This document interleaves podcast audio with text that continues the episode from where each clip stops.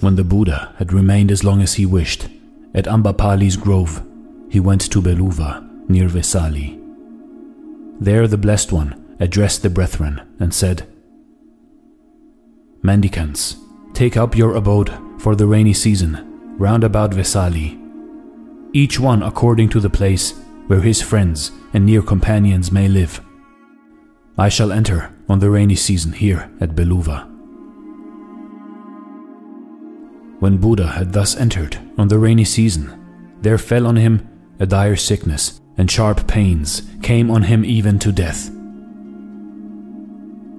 But the Blessed One, mindful and self possessed, bore his ailments without complaint.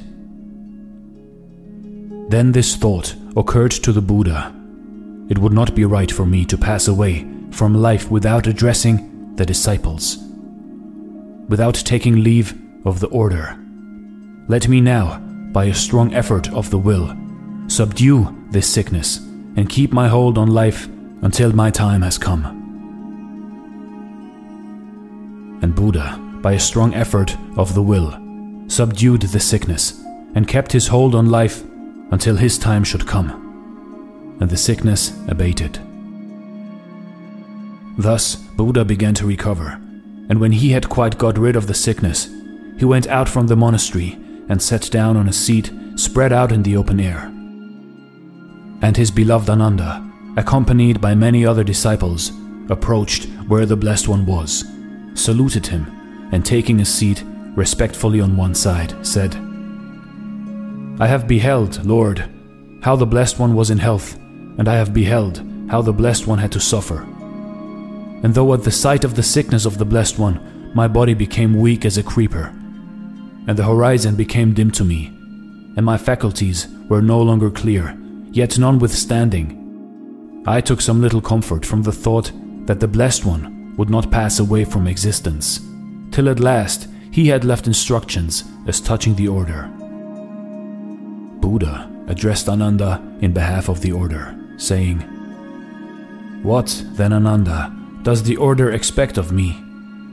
I have preached the truth without making any distinction between doctrine hidden or revealed. For in respect of the truth, Ananda, the Tathagata has no such thing as the closed fist of a teacher who keeps some things back. Surely, Ananda, should there be anyone who harbor the thought, it is I who will lead the Brotherhood, or the order is dependent on me, he should lay down instructions in any matter concerning the order. Now the Tathagata, Ananda, thinks not that it is he who should lead the Brotherhood, or that the order is dependent on him. Why then should the Tathagata leave instructions in any matter concerning the order? I am now grown old, Ananda, and full of years. My journey is drawing to its close. I have reached the sum of my days. I am turning 80 years of age. Just as a worn out cart cannot be made to move along without much difficulty, so the body of the Tathagata can only be kept going with much additional care. It is only when the Tathagata, Ananda, ceasing to attend to any outward thing, becomes plunged in that devout meditation of heart, which is concerned with no bodily object. It is only then that the body of the Tathagata is at ease. Therefore, Ananda, be you lamps to yourselves, rely on yourselves, and do not rely on external help. Hold fast to the truth as a lamp. Seek salvation alone in the truth. Look not for assistance to anyone besides yourselves.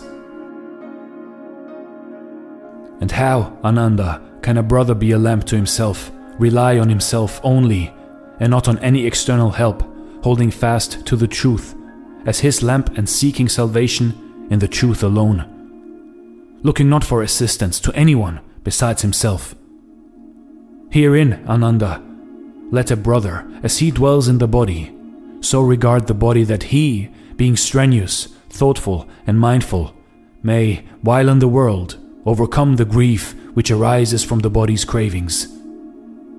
While subject to sensations, let him continue so to regard the sensations that he, being strenuous, thoughtful, and mindful, may, while in the world, overcome the grief which arises from the sensations.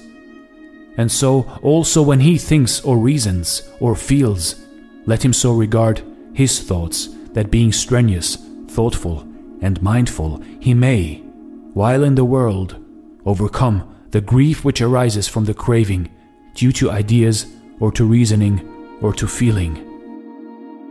Those who, either now or after I am dead, shall be lamps to themselves, relying on themselves only, and not relying on any external help, but holding fast to the truth as their lamp, and seeking their salvation in the truth alone, and shall not look for assistance to anyone besides themselves. It is they, Ananda, among my bhikkhus, who shall reach the very topmost height. But they must be anxious to learn.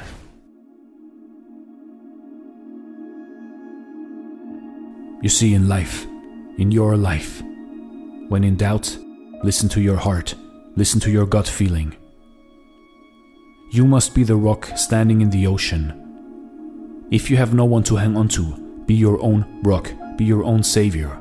That is the only way that the Buddha reached enlightenment. He was dependent on himself and his thoughts and his ideas about life. This is the final message that the Buddha left for us. To find enlightenment, look inward, and inward only, rely on yourself and not on the outer.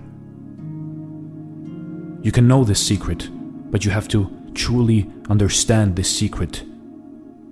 With all of your being, with all of your atoms combined in your body, to truly become enlightened.